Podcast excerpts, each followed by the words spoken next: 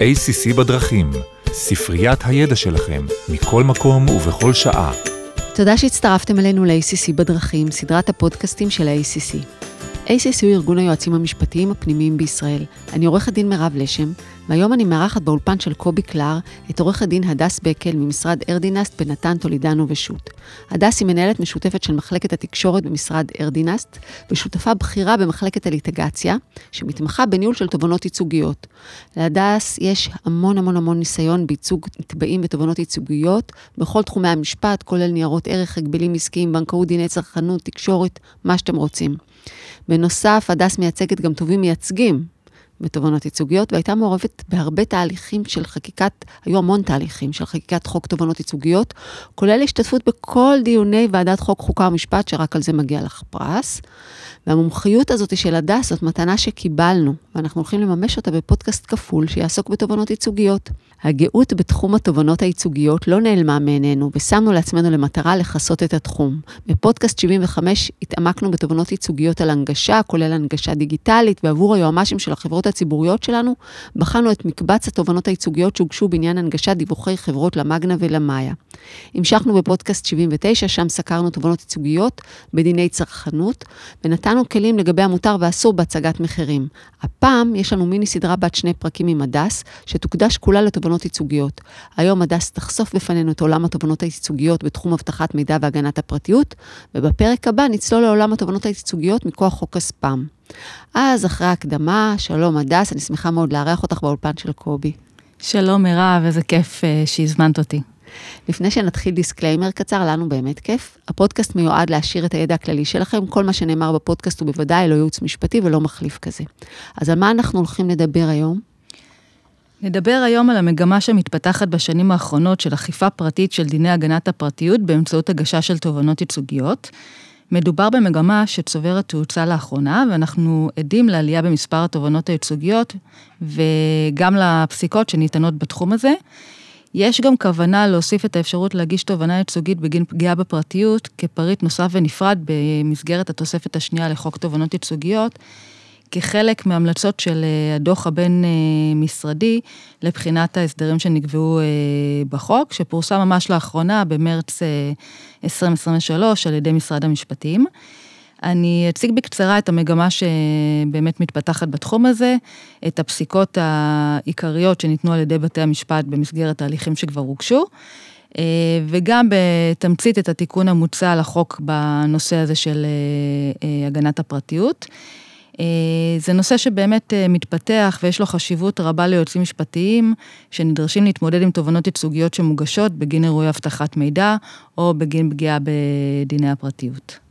מה בעצם הסיבה לעלייה הזאת באכיפה הפרטית של דיני הגנת הפרטיות עם כל הגשה של התובענות ייצוגיות האלה? אז תראי, קודם כל, אה, חוק הגנת הפרטיות וגם התקנות שהותקנו מכוחו מטילים חובות על בעל מאגר הכולל אה, מידע פרטי, בהתאם לגודל המאגר, ובצידן של החובות גם אה, סנקציות משמעותיות. עם זאת, מאז שנחקק חוק הגנת הפרטיות בשנת 1981, שזה עוד הרבה לפני עידן האינסטגרם, וכאשר חברת פייסבוק הייתה בראשית דרכה, חלו התפתחויות אה, טכנולוגיות משמעותיות, כולנו מכירים את הסמארטפונים, טלוויזיות חכמות, רשתות חברתיות. ההתפתחויות האלה הביאו לכך שהחקיקה, חוק אה, הגנת הפרטיות, לא מותאם באופן מלא להתפתחויות הטכנולוגיות, ולא נותן מענה מלא לסיכונים שקיימים בעידן הנוכחי, בין היתר בכל הנוגע לשמירה על מידע אישי והזכות לפרטיות. המציאות הזאת, ביחד עם אה, מודעות הולכת וגוברת אצל הציבור לסיכוני אבטחת מידע והגנה לפרטיות, הביאה לעלייה משמעותית באכיפה הפרטית בתחום הזה, בין היתר באמצעות הגשה של תלונות לרשות להגנת הפרטיות ובאמצעות הגשה של בקשות לאישור תובענות אה, ייצוגיות. זו מגמה שהיא כבר אה, שכיחה בכל העולם במדינות אחרות, ובשנים האחרונות היא עשתה גם עלייה למדינת ישראל. אז אה, את יכולה לזכור לנו אולי בקצרה את התובנות המרכזיות הייצוגיות שהוגשו בתחום הזה? אז אה, כן, בשמחה. בישראל אה, הוגשו בשנים האחרונות עשרות תובנות ייצוגיות בתחום הזה. אני חושבת שאפשר לחלק את הבקשות שהוגשו לשני סוגים. סוג אחד זה בקשות לאישור תובענות ייצוגיות אה, בטענה להפרה של חוק, אה, של חובת הסודיות ושל, אה, בטענה לפגיעה בפרטיות של המשתמשים. אה, וסוג נוסף זה בעצם בקשות לאישור אה, תובענות ייצוגיות בטענה לקיומם של אירועי אבטחת אה, מידע ודלף מידע. אה, אני אתן כמה דוגמאות אה, לפסיקות, לבקשות אה, שהוגשו בנוגע לסוג הראשון שהזכרתי מקודם. בחודש מאי 2020 הוגשה לבית המשפט המחוזי בתל אביב בקשה לאישור תובענה ייצוגית נגד שלושה בנקים גדולים, בנק הפועלים, בנק לאומי, בנק דיסקונט. הטענה הייתה שהבנקים הפרו חובות סודיות ללקוחות שלהם, כשהם אפשרו לתאגידי מידע בינלאומיים לאסוף מידע פרטי על הלקוחות. בבקשה לאישור ניתן שהבנקים ישתמשו בכלים של צדדים אה, שלישיים, באותו עניין דובר בגוגל ובפייסבוק, כדי לעקוב אחרי הלקוחות בזמן שהלקוחות ביצעו פעולות באתרים ובאפליקציות של הבנקים, ושכתוצאה מכך נחשף מידע אישי על הלקוחות לאותם הגופים. כמעט שנה אחרי זה, בחודש אפריל 2021, הוגשה בקשה אה, נוספת לבית המשפט המחוזי בתל אביב, אה, נגד, אה, גם נגד בנקים, נגד בנק לאומי, נגד בנק מזרחי, בנק אוצר החייל והבנק הבינלאומי לישראל. גם שם הטענה הייתה שהבנקים העבירו מידע פרטי, אישי וסודי של הלקוחות לצדדים שלישיים, ללא הסכמתם. בשני התיקים האלה עוד אין הכרעה שיפוטית. דוגמה נוספת אה, שהוגשה, לבקשה שהוגשה ממש ממש לאחרונה, אה, אז בחודש יוני הוגשה בקשה נוספת לאישור תובענה ייצוגית בסכום של למעלה משניים וחצי מיליון שקלים, נגד אה, מגוון גופים מסחריים, בהם פייסבוק, גוגל, חברת הדואר לישראל, שופרסל, ישרוטל, כלבו חצי חינם ועוד אה, חברות אה, נוספות. גם שם הטענה הייתה שאותם גופים אוספים מידע רב ובעל ערך אה, על חברי הקבוצה. וחולקים את המידע עם צדדים שלישיים, ובהם פייסבוק וגוגל, גם זאת בלי לקבל את ההסכמה של המשתמשים. אה, לגבי הבקשות מהסוג השני שדיברתי עליהן, שזה בקשות לאישור תובענות ייצוגיות שעוסקות בטענות לקיומם של אירועי אבטחת מידע ודלף של מידע רגיש, אז כאן אני יכולה אה, להתייחס לבקשה לאישור תובענה ייצוגית שהוגשה בחודש אה, אפריל 2020 נגד אה, חברת אה, חשמל. זו בקשה שאני הצגתי בה את חברת חשמל, באותה בקשה שהוגשה על סכום של מעל אה, מיליארד שקלים, נטען לשני קיומי אה, אירועי אבטחת מידע חמורים ומתמשכים כהגדרתם בתקנות הגנת הפרטיות, שבמסגרתם, לפי הטענה, נחשפו פרטים אישיים וחסויים של לקוחות חברי חברת החשמל. בין היתר ניתן שנחשף גם מידע שנגע ל... אה, למנוי של אה, ראש הממשלה לשעבר וחבר הכנסת בני גנץ ולחבר הכנסת אה, אמיר אוחנה. התיק שם מסתיים בהסדר.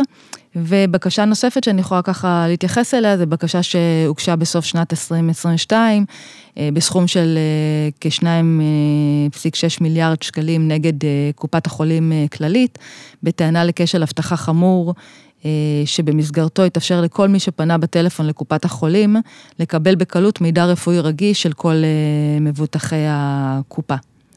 אני אגיד שפשוט בתזמון אה, השבוע פרסמה הרשות להגנת הפרטיות טיוטת הנחיה להערות ציבור על תפקידי הדירקטוריון במילוי הוראות תקנות אבטחת מידע, שזה לא קשור בהכרח לתובנות ייצוגיות, זה יכול להביא לדברים אחרים גם, זאת אומרת, אכיפה ב... בדרכים עוקפות אחרות, אבל uh, הרשות היא באמת uh, מאוד מעורבת בכל uh, התהליכים האלה, והשאלה אם היא גם מעורבת ב, ב, בתהליך, בבתי המשפט, אם היא... אז uh, אני לא מכירה אף בקשה לאישור תובענה ייצוגית שבעצם הרשות uh, התערבה באופן אקטיבי, זאת אומרת, הגישה בקשה להצטרף להליך, אבל רוב ההליכים הייצוגיים, או לפחות חלק לא מבוטל מהם, הוגשו בעקבות שימועים שהרשות להגנת הפרטיות ערכה לחברות בשל אירועי אבטחת מידע, ובעקבות ההחלטות שהיא נתנה באותם עניינים, שבהם נקבע, נקבעו הפרות לכאורה או הפרות של הוראות חוק הגנת הפרטיות והתקנות שהותקנו מכוחו. אה, למשל, בעניין אה, איתורן, הוגשה בקשה לאישור תובענה ייצוגית שהתבססה בעיקרה על הליך פיקוח שקיימה הרשות, שממנו עלה שבאתר האינטרנט של איתורן היו אה, חולשות אבטחה שאפשרו כניסה לדפי משתמשים פרטיים של לקוחות, ושהתאפשרה צפייה במידע האישי שלהם. אה, במקרים אחרים, הרשות נכנסת לתמונה לאחר שמוגשת אה, בקשה לאישור תובענה ייצוגית, או בעקבות תלונה שמוגשת לה עקב הגשת הבקשה, הרבה פעמים אה, על ידי התובע המייצג. ככה למשל היה במקרה של אה, חברת אה, חשמל, הוגשה בקשה לאישור תובענה ייצוגית, ובעקבות אה, הבקשה הוגשה גם תלונה ל, לרשות להגנת הפרטיות, שבאמת התחילה בהליך פיקוח כתוצאה מאותה תלונה.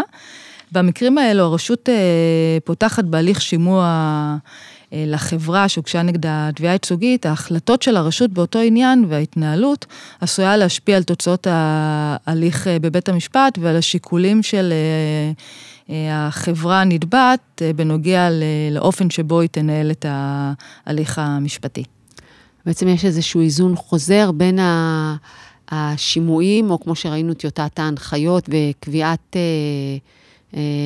בנצ'מארק אה, להתנהגות סבירה של דירקטוריון, של חברה, של הנהלה.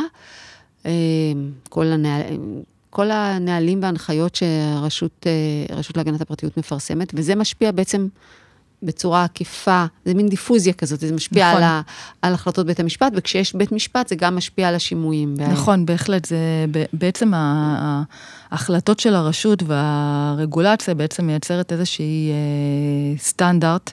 או איזשהו אה, ביסוס מבחינת אה, מי שמגיש את התביעות הייצוגיות, בעצם לטענות שלו במסגרת ההליך המשפטי.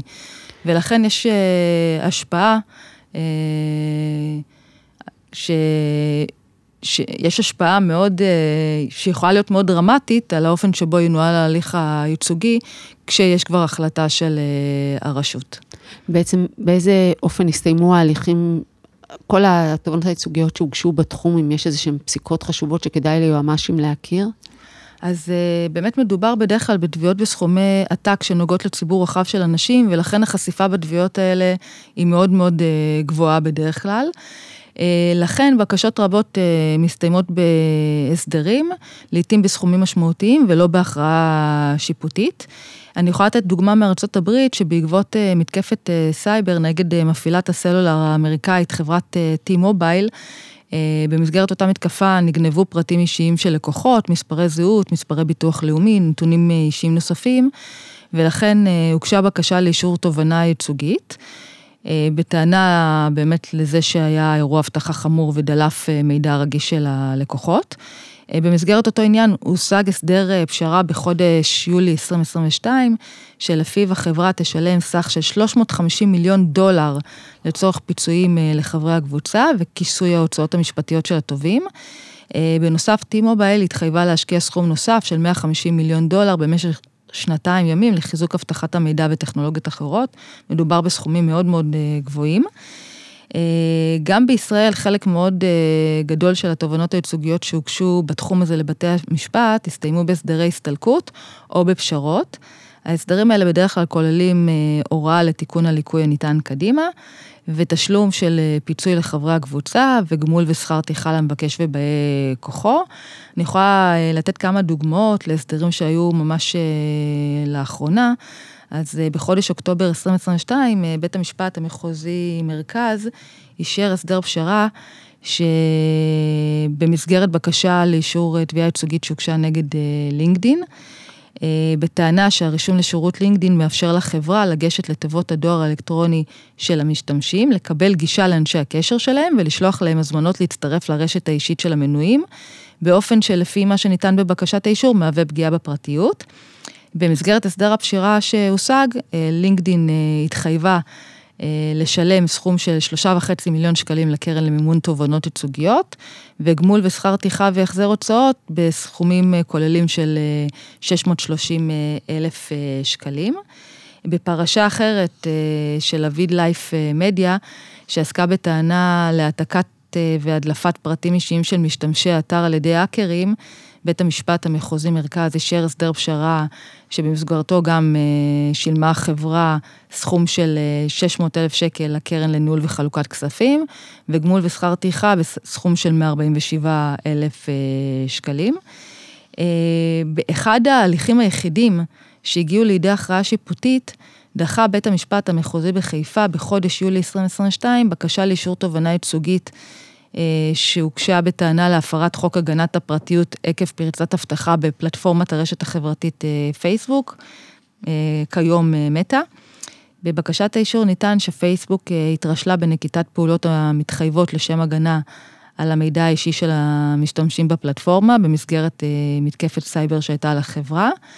להגנתה, פייסבוק טענה כי המתקפה בוצעה על ידי גורמים עבריינים שניצלו חולשת אבטחה שלא הייתה ידועה קודם לכן, ושלא ניתן היה לגשת לפרטים אישיים של המשתתפים בפלטפורמה.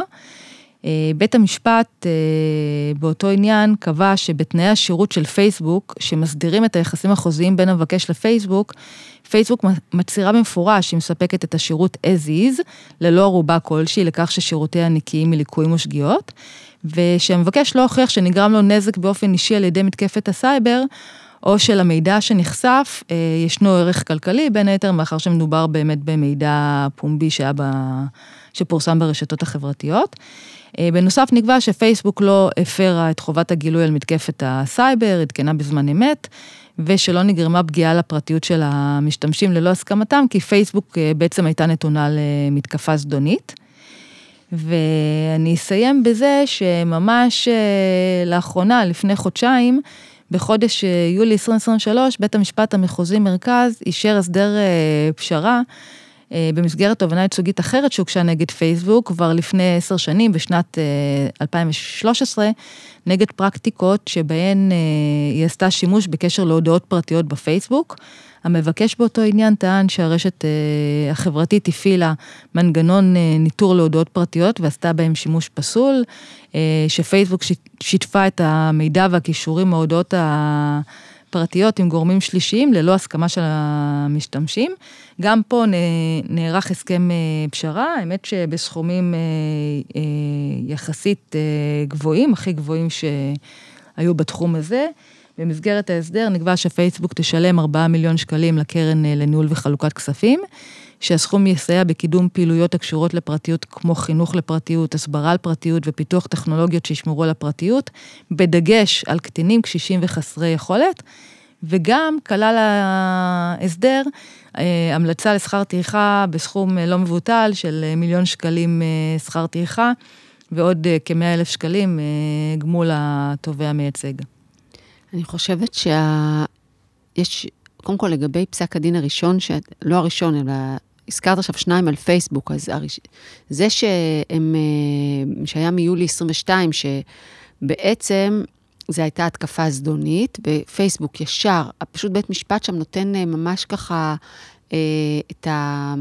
קובע כללים לבחינה שיפוטית, וזה בעצם מה שאחר כך היועץ המשפטי צריך אחר כך ליישם. אז אתה אומר, אם אתה ישר אחר כך הגבת, פרסמת, ו, אה, והוא גם, שמתי לב שאת אמרת, שהוא נתן איזשהו דגש לזה שפייסבוק אה, אמרה שהיא מעבירה את המידע as is, והזהירה את זה ואמרה את זה ב... בתנאי שירות. בתנאי השירות שלה, אז זה משהו שבמדיניות, ש... אה, תנאי שירות של חברות אה, יכולים לקחת לתשומת לב להכניס. נכון, ובעניין הזה זו באמת נקודה מאוד מאוד חשובה. אגב, לא רק בתחום של הגנת הפרטיות, ההתנהלות של החברה במקרים האלה בזמן אמת והיא התנהלות קריטית. אם חברה תעשה את הכל כדי להסתיר את את האירוע, או כדי לא לגלות מידע חיוני לציבור, זה אין ספק שזה ישפיע על ההחלטה של בית המשפט, ראינו את זה בעבר בעניין של אה, תנובה, בעניין של החלב אה, בסיליקון, שתנובה ניסתה להסתיר את העניין, ושלדבר הזה היה באמת השפעה מכרעת על הפסיקה של בית המשפט העליון ועל החובות שנקבעו לחובתה של תנובה באותו עניין, וזה באמת רלוונטי גם לתחום הזה. איזה תיקון אה, מוצע להוסיף לחוק תובענות ייצוגיות בנוגע לאכיפה של דיני הגנת הפרטיות שהיה? כן, אז באמת לאור השימוש הגובר בכלי של התובענה הייצוגית לאכיפה של דיני הפרטיות, גם המדינה מעוניינת להסדיר באופן יותר ספציפי את האפשרות להגיש תובענה ייצוגית בגין פגיעה בפרטיות, קהילה עצמאית במסגרת חוק תובענות ייצוגיות. כיום, אה, תביעה בעילה לפי חוק הגנת הפרטיות לא מהווה עילה נפרדת בתוספת השנייה של החוק, וכדי להגיש תובענה ייצוגית אה, בגין פגיעה כזאת, אה, צריך באמת לחפש פרט בתוספת השנייה, שדרכו אפשר להגיש את התובענה הייצוגית. בדרך כלל הפרט הכי רלוונטי זה הפרט הראשון של התוספת, שעוסק ביחסים שבין עוסק לבין לקוח. אבל לא כל תביעה בגין פגיעה בפרטיות נכנסת אה, לאחת ממערכות היחסים שהתוספת אה, השנייה לחוק אה, מסדירה. אה, למשל, אה, בעבר הוגשה תובענה ייצוגית אה, בעניין קדימה מדע חינוך לחיים. אה, הוגשה חברה נגד חברה, בקשה לאישור תובענה ייצוגית נגד חברה שאחראית לספק חינוך לילדים חולים, בהתאם למכרז של משרד החינוך.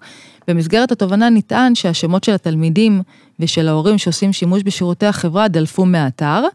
בית המשפט העליון קבע שלא ניתן להגיש במקרה הזה תובענה ייצוגית, מאחר שמדובר בשירותי חינוך הניתנים מכוח חובה על פי דין וללא כל עלות, ולכן מדובר בפעילות שהיא בעלת אופי שלטוני ציבורי, ולא במסגרת יחסים של עוסק אה, לקוח, ולכן בעצם אי אפשר היה להגיש את התובענה הייצוגית באותו עניין.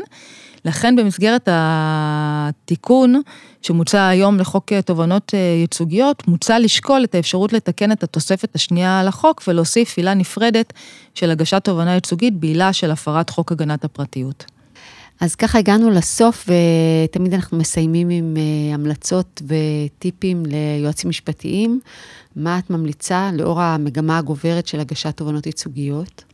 אז באמת בגלל אה, המגמה, אני מציעה לכל החברות לקחת ברצינות את כל הנושא הזה של אה, הגנת אה, המידע האישי ואבטחת מידע.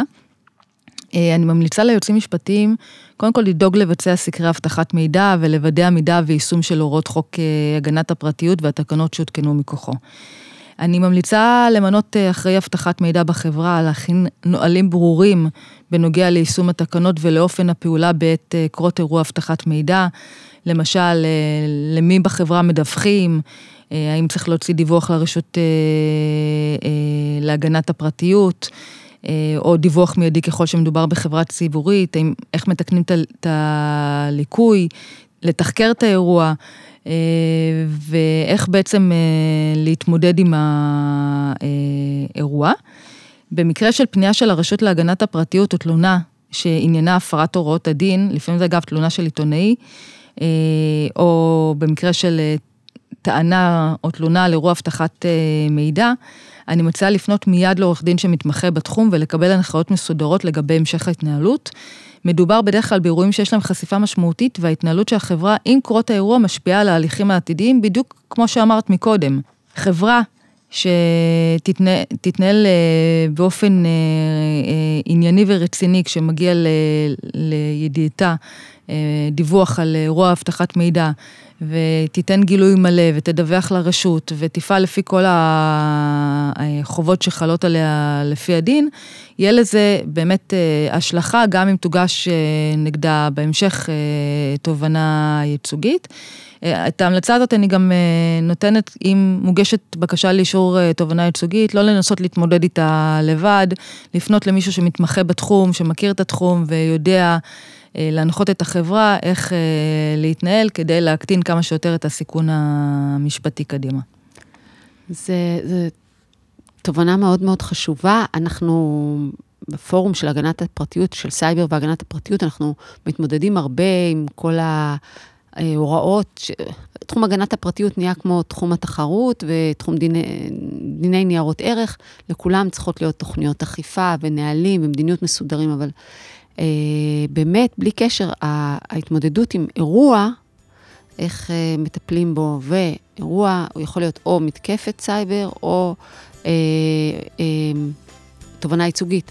אז צריך לדעת להתמודד עם זה, וככה כיסינו גם את תחום תובנות ייצוגיות בעוד אה, ממשק, וגם אה, עוד אה, השארנו את, אה, את ההתמודדות עם אה, אתגרי הסייבר והגנת הפרטיות. אז תודה רבה, היה מרתק, וניפגש שוב. תודה רבה, מירב.